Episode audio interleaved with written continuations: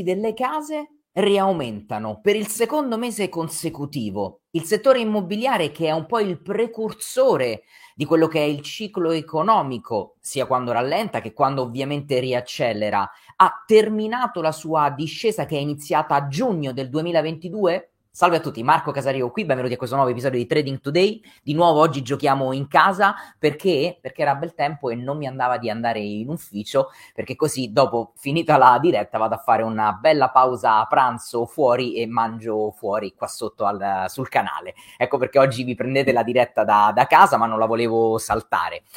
Ragazzi, il, abbiamo i nuovi dati sul mercato immobiliare negli Stati Uniti e sia il case Schilder che l'FHFA, eh, e adesso li andiamo a vedere, hanno mostrato un'accelerazione dei prezzi. I prezzi sono aumentati dello 0,6% per l'FHFA che insomma è uno dei due eh, istituti che misura i prezzi delle case negli Stati Uniti, quindi 0,6% mese su mese, 3,6% anno su anno. Il case Schiller è aumentato dello 0,4% mese su mese, dello 0,7% anno su anno. Adesso andiamo a vedere anche qua il grafico. Ma quello che mi è suonato molto strano sono state le dichiarazioni, diciamo, le, la, della press release che ha rilasciato il dato, in particolare quella dello che, del case Schiller come indice per misurare i prezzi delle case nei vari, ehm, nelle varie, eh, nei vari stati americani è che ehm, il, il, disclaimer era non possiamo dire con due dati in accelerazione che sia terminata eh, la discesa del settore immobiliare, ma comunque dobbiamo prenderne atto e chiederci se la discesa dei prezzi che è iniziata a giugno effettivamente sia arrivata ad una conclusione. E vedete, questo mi, eh, mi ha fatto un po' suonare non un campanello di allarme, ma eh, chiedermi anche eh, personalmente se il settore immobiliare ha smesso di soffrire. Perché è importante il settore immobiliare? Perché è quello che nei cicli economici tende a eh, eh, eh, diciamo, rallentare prima che l'economia effettivamente rallenti e denoti, sapete che lo diciamo cioè, sempre, no? Ci sono dei ritardi tra il settore economico, ehm, eh, tra il settore economico e il settore, eh, i dati macroeconomici, scusate, stavo guardando in diretta eh, sulla vostra chat se c'era qualche problema, ho visto che c'era un problema di video, ma è evidentemente per, una, per un singolo utente. E uh, il, um, il, i dati macroeconomici ci mettono un po' Uh, prima di mostrarci rallentamenti nell'economia, licenziamenti, um, investimenti inferiori e, e, poi margini operativi e revenue delle aziende inferiore, ci vuole sempre un po' di tempo. Il settore immobiliare tende ad anticipare. Perché il settore immobiliare anticipa, ragazzi? Anticipa perché è quello che richiede grandi investimenti, per esempio per poter chiedere i permessi di costruzione di nuove case.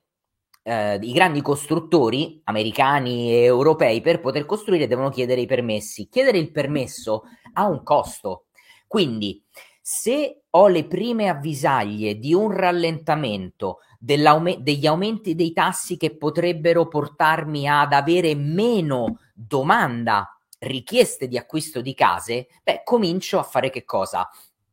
In primis a investire meno, quindi diminuiscono i numeri delle richieste di nuove abitazioni, eh, diminuisce il numero dei housing starts, cioè dell'avvio dei cantieri, dei nuovi lavori per il, il, le ristrutturazioni o per la creazione di nuove abitazioni e cominciano i licenziamenti nel settore eh, immobiliare.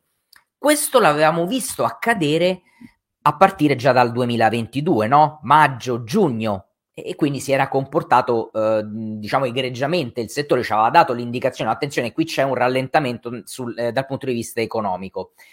In realtà a dirla tutta non l'avevamo visto dal punto di vista dei licenziamenti i licenziamenti non c'erano stati, non ci sono stati in questo settore. Ragazzi, il grande dei licenziamenti adesso viene, eh, si concentra eh, in gran parte sulla, sui settori tech, quindi Uh, Facebook, uh, Google, Microsoft, Amazon, sono loro che stanno facendo i, i licenziamenti più grandi, anche se è, è, notizia di ieri che Goldman Sachs taglierà 2500 uh, persone eh, nel giro delle prossime settimane e abbiamo visto anche dei eh, licenziamenti in ambito retail, però il grande si sta concentrando nel settore tech. Perché si concentra lì? Perché le maggiori assunzioni sono state fatte tra il 2020 e il 2021 proprio in quel settore, ma io vi direi negli ultimi dieci anni il settore tech ha visto assunzioni enormi e quindi è più una riduzione degli eccessi che un licenziamento vero e proprio per una uh, visione di rallentamento dell'economia. Il settore immobiliare non l'ha vista questa Uh, questo fenomeno di licenziamenti. E adesso abbiamo i uh, prezzi delle case che rimbalzano. Guardate, vi faccio vedere il, uh, il grafico. Andiamolo a, a, vedere qui. Vi faccio vedere sia eh, il, ehm, l'annuncio del questo è il, l'FHFA che sta per Federal Housing Finance Agency. E qui potete andare a vedere il, tutto quanto il, il dataset eh, che viene rilasciato. Vi faccio vedere direttamente il case Schiller. Guardate qua come e vado a mettere eh, fatemi cambiare il grafico invece dell'indice metto percentage change da un anno fa, vedete che rispetto ai valori di un anno fa, i prezzi delle case nazionali in America sta scendendo, ok? Ma se lo metto come indice, Notiamo che cosa? Un rimbalzo. Vedete, c'è stato il rimbalzo, questo era gennaio 2023, febbraio 2023 e questo è marzo 2023. Vedete qua, i prezzi delle case stanno rialzandosi. Siamo tornati in prossimità del valore di aprile del 2022, perché il picco, vedete, ce l'avevamo avuto a uh, gennaio. Andiamo a vedere un po' che cosa stanno facendo gli ETF uh, del, uh, del settore uh, del, del, real estate. Partiamo da VNH, e il Vanguard Real Estate. Beh, diciamo che sicuramente ha visto il picco qui, eccolo qua, ha visto il picco qui a aprile del 2022, ha cominciato a scendere e, e, non è sceso poco, guardiamo qua, anzi a dire tutto il picco è stato a dicembre 2021 ragazzi, anche se c'è stato quasi un doppio massimo qui a, a ritornare sui valori del massimo storico e poi il prezzo è sceso, è sceso in maniera anche piuttosto eh, diciamo armonica perché guardate ha seguito questa trend line vedete questa trend line qui, come il prezzo è sceso e ha usato la media 200 periodi ancora di più come eh, resistenza sul quale il prezzo poi è stato spinto verso il basso. E ehm, a dire la verità, però, dopo i minimi toccati a marzo del 2023, il prezzo si è ehm, eh, allontanato da questo pavimento qui. Ok, abbiamo avuto i minimi che so- erano stati toccati a ottobre del 2022. Eh, marzo del 2023 c'è stato un ritorno in prossimità di questi minimi e il prezzo però ha, ha rimbalzato e si è adesso schiacciato, eh, vedete in questa in questo canale laterale sulla media, intorno alla media 200 periodi. Vi faccio vedere anche, eh, solitamente noi quello che guardiamo di real estate è l'XLRE, che è il, um, il settore dell'S&P 500, vedete i grafici sono simili, e ve ne faccio vedere anche un altro, SC, come HH se non sbaglio, vero? Sì, è quello di Schwab, Eccolo qui, ma vedete poco cambia. Quindi effettivamente ehm, non c'è una grande ripresa del settore dal punto di vista finanziario, ma eh, i prezzi sono ancora sostenuti. Sono sostenuti nonostante, e questa è la cosa che mi fa più, eh, diciamo, ehm, ehm, fa strano eh, da un certo punto di vista, i, i tassi eh, in America avevano sfiorato il 7%. È vero che nelle ultime giornate c'è stata una flessione, avete visto i rendimenti sono un pochino scesi, magari adesso li andiamo a vedere i rendimenti dei 30 anni, ma per quello che sta succedendo adesso sul tetto del debito. Tra l'altro oggi giornata importante perché è giornata di votazioni, eh, quindi do- dovremo vedere oggi quello che potrebbe verificarsi è vedere volatilità nel caso in cui non venga raggiunto un accordo e sia ancora posticipato. Ultimo giorno del mese, oggi è 31 maggio eh, poi eh, la, Yellen ce lo ha detto, eh, con la fine di questa settimana si arriva allo zero sul TGA. Uh, che è il conto corrente del, del governo, quindi eh, sono cruciali le prossime ore e le prossime giornate.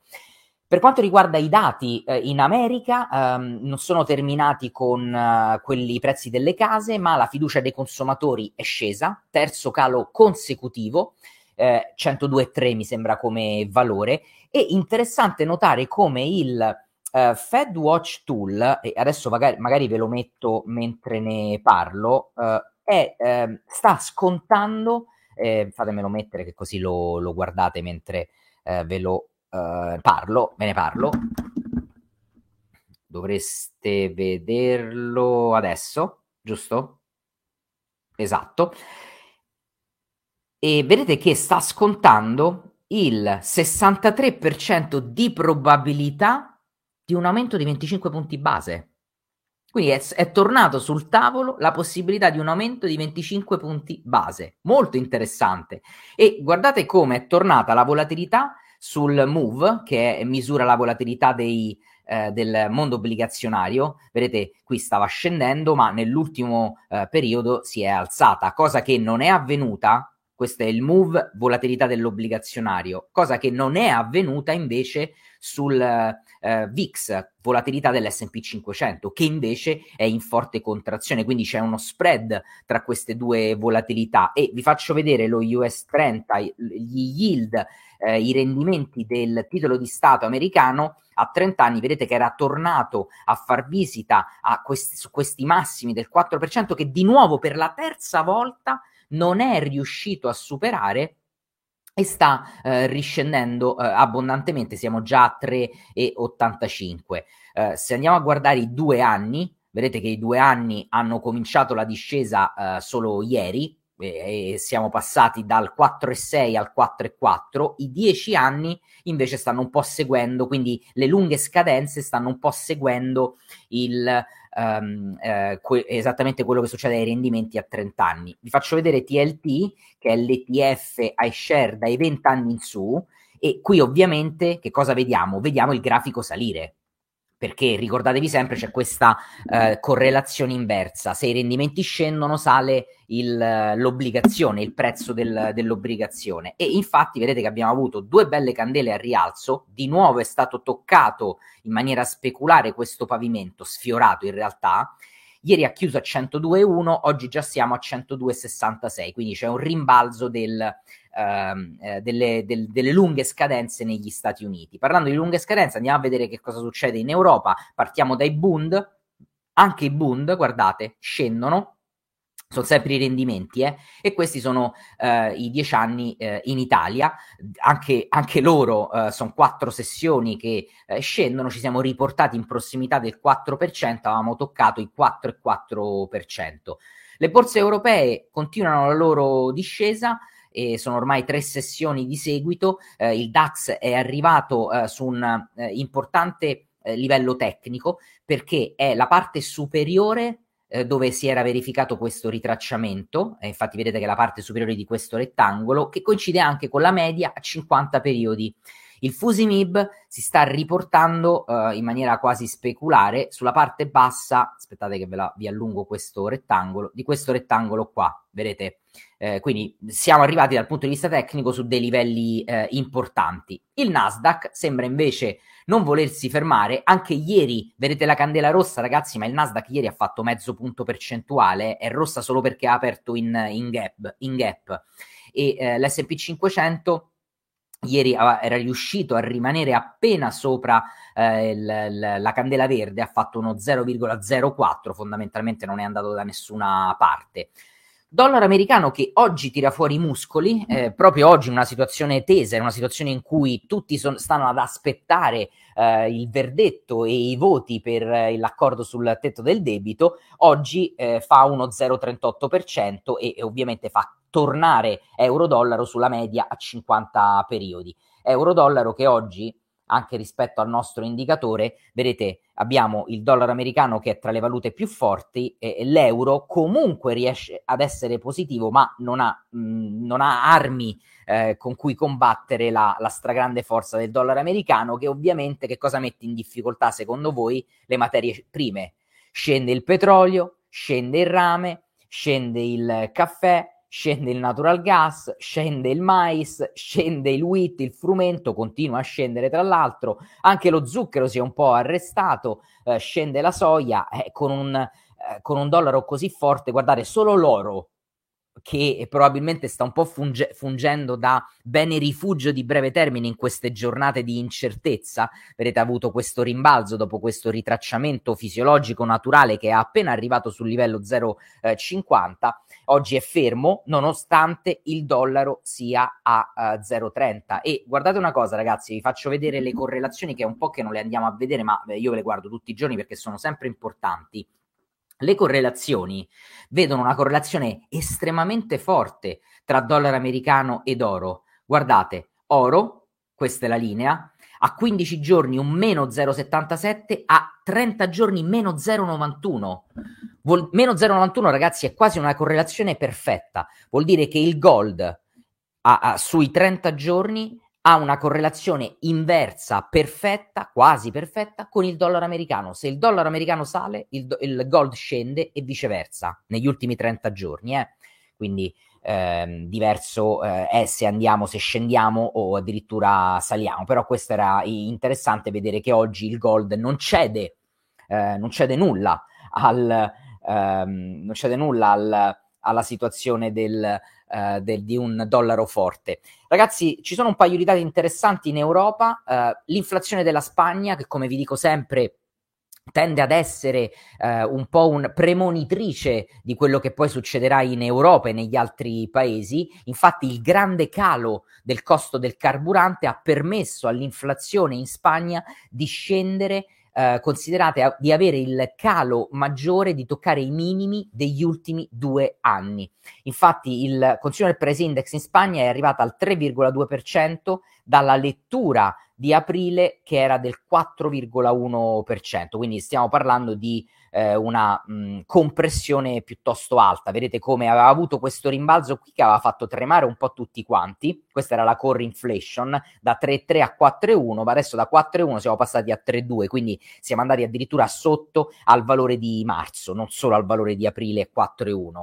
Sono usciti anche i producer price index eh, e ehm, eh, prezzi, al, ehm, prezzi, alla produzione ed anche, sono usciti anche i prezzi al consumo in Italia. E andiamoli a vedere insieme che ancora non li ho visti quelli pubblicati dall'Istat. Eh, allora abbiamo un aumento dello 0,3 su base mensile e, ehm, e, del 7,6 su base annua, però è una decelerazione se, se, se guardate il dato precedente perché era 8,2, eh, quindi andiamo ad aprire il testo integrale che eh, ci fa vedere il grafico Eccolo qui, vedete anche come in Spagna rimbalzo e adesso siamo scesi eh, non ci siamo portati a valori più bassi del, dei valori di due mesi fa, ma anche in Italia stiamo scendendo. È uscito anche il Producer Price Index in Italia che ha fatto un meno 1,5% e anche in Olanda che ha fatto un meno 2,5%, quindi continua a scendere i prezzi alla produzione, il che è positivo perché i prezzi alla produzione si portano dietro eh, quelli che sono i prezzi al eh, consumo, no? Eh, sono ehm, correlati. Altro dato sull'Europa, l'economic sentiment è sceso a 96,5, è il livello più basso da novembre del 2022. E poi ragazzi abbiamo la Cina, di Cina ne abbiamo parlato ieri, andatevi a vedere il video se non l'avete visto, eh, ma eh, la Cina continua a far vedere dati non positivi. E infatti, eh, poi andiamo a vedere che cosa è successo all'Hang al CSI 300, ma sono usciti i dati del PMI manifatturiero e servizi. I dati sono eh, negativi, sono andati entrambi, anche i servizi sono andati al di sotto delle aspettative del consensus, perché? Il PMI manifatturiero ha fatto 46,8, no, 48,8 e, e, ed è il valore più basso da dicembre. Il valore più basso da dicembre. Dicembre era quando eh, il governo cinese aveva abbandonato la politica zero Covid. Siamo tornati là. E eh, il, consensus, il consensus era 49,5 ok? Quindi siamo andati parecchio sotto e anche i servizi sono scesi.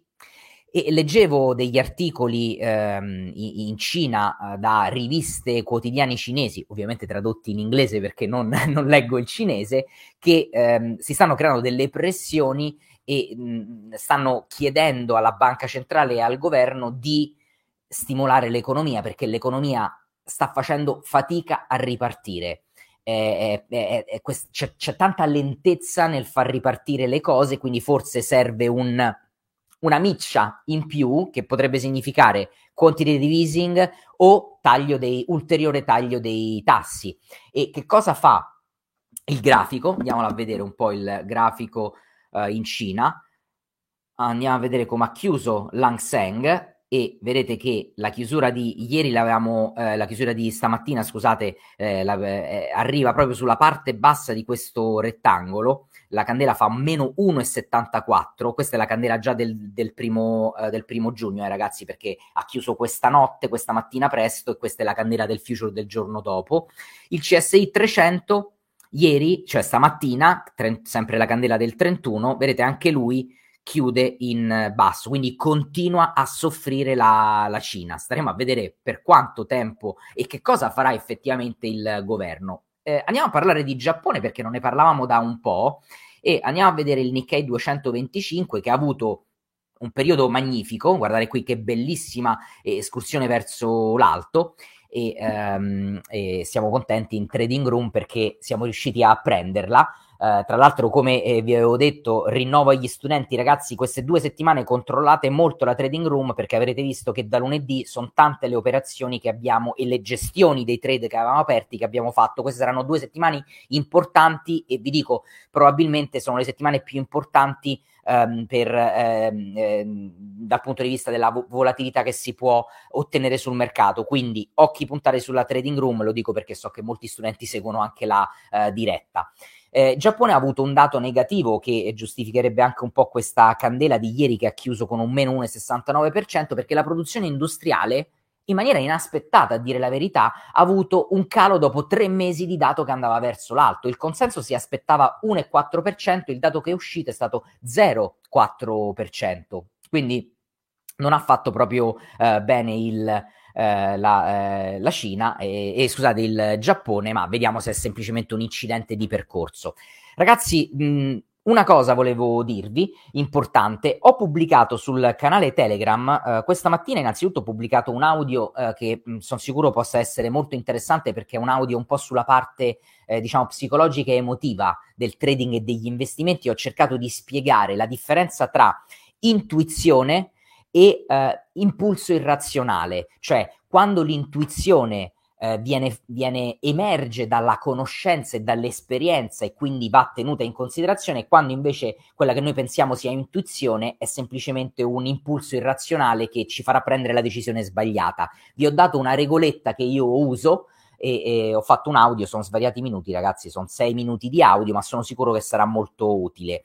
Ma soprattutto ho um, lanciato un sondaggio, quindi vorrei che eh, ragazzi il link per il eh, canale Telegram lo trovate qui sotto, eh, quindi ehm, è gratuito, è, mh, sapete è uno strumento che per me è un po' una continuazione del, delle dirette su YouTube. Vi ho chiesto un sondaggio perché domani ci sarà un nuovo format che lanceremo qui sul canale. Sarà un video podcast di, della durata di un'oretta e sarà una chiacchierata informale, una chiacchierata tra, tra amici. Eh, ci saremo io e Damiano e poi ci saranno degli ospiti che inviteremo eh, di episodio in episodio a secondo della tematica.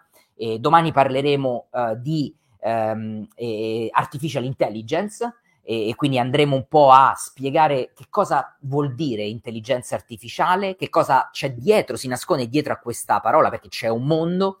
Ehm, quali sono le, le, problematiche che dovrà affrontare, quali sono le aziende che ci lavorano dietro, cosa succede tra la, questa guerra tra titani, tra Microsoft, Google, AMD, Nvidia, e, eccetera. Eh, quindi, eh, ripeto, sarà molto eh, divertente e rilassante. E, eh, però non abbiamo ancora scelto l'orario, siamo un po' indecisi tra due orari e, e, abbiamo chiesto a voi, quindi mh, come al solito voglio, visto che, che, questo è un contenuto di nuovo per voi, per la community, vorrei cercare di accontentare, accontentare tutti sarà impossibile, ma accontentare il maggior numero di persone, quindi votate, così sceglieremo l'orario che sarà più votato. Eh, per ora ci sono una, due, tre, quattro, cinque opzioni da, tra cui scegliere e forse 5 sono troppe, ne devo fare 3. Vabbè, ne ho fatte 5. Eh, decidete che così eh, andiamo poi a Um, uh, domani lo annunciamo, tenetevi liberi, eh, l'orario lo scoprirete oggi sul canale Telegram e domani lo annuncerò qua sul canale eh, YouTube. Ricordatevi però domani ci sarà un bel appuntamento, un nuovo format e daremo anche voce a voi, risponderemo alle domande relative ovviamente al tema. Ragazzi, sarà una chiacchierata um, veramente molto ampia, molto spaziosa, ma con toni molto rilassati, come una chiacchierata da bar. Quindi anche a me mi, mi sentirete in un contesto meno analitico, quantitativo, più come se fosse, stessi chiacchierando con, con un mio amico e, e Damiano eh, sarà un'ottima spalla per, per questo. Eh, ricordatevelo, eh, io direi che per oggi è tutto, ehm, eh, non ho altre cose da aggiungere, quindi chiudiamo qui. Ragazzi, io vado a uh, esco, perché oggi è una giornata magnifica, oggi danno 22 gradi con sole e qui in Olanda ho imparato una cosa, ho imparato il, car- il vero concetto del carpe diem.